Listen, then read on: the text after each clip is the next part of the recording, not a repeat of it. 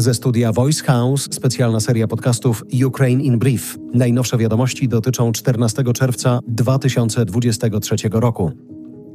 Bomby rozmieszczone na Białorusi będą trzy razy silniejsze niż te zrzucone na Hiroshimę. W taki sposób prezydent Łukaszenka poinformował, że jego kraj zaczął przyjmować rosyjską broń atomową. Rozmieszczenie jej na terenie Białorusi to pierwszy od czasów upadku Związku Radzieckiego przypadek, kiedy broń atomowa opuszcza Rosję.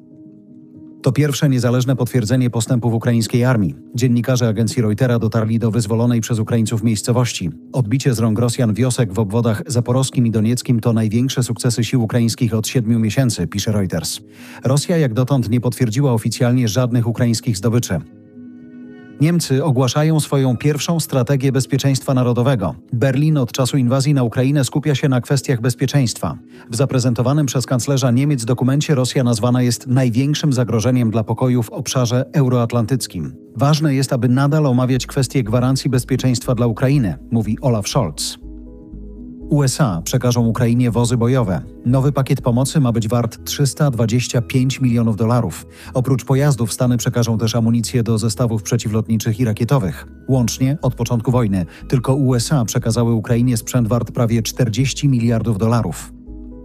Powódź nad Dnieprem może spowodować wzrost cen żywności. Tereny dotknięte powodzią to najżyźniejsze ziemie Ukrainy. Przedstawiciel ONZ informuje, że zniszczenie systemu nawodnienia to w przyszłości problemy ze żniwami i kolejnym siewem. Katastrofa odbije się więc nie tylko na Ukrainie, ale i na całym świecie.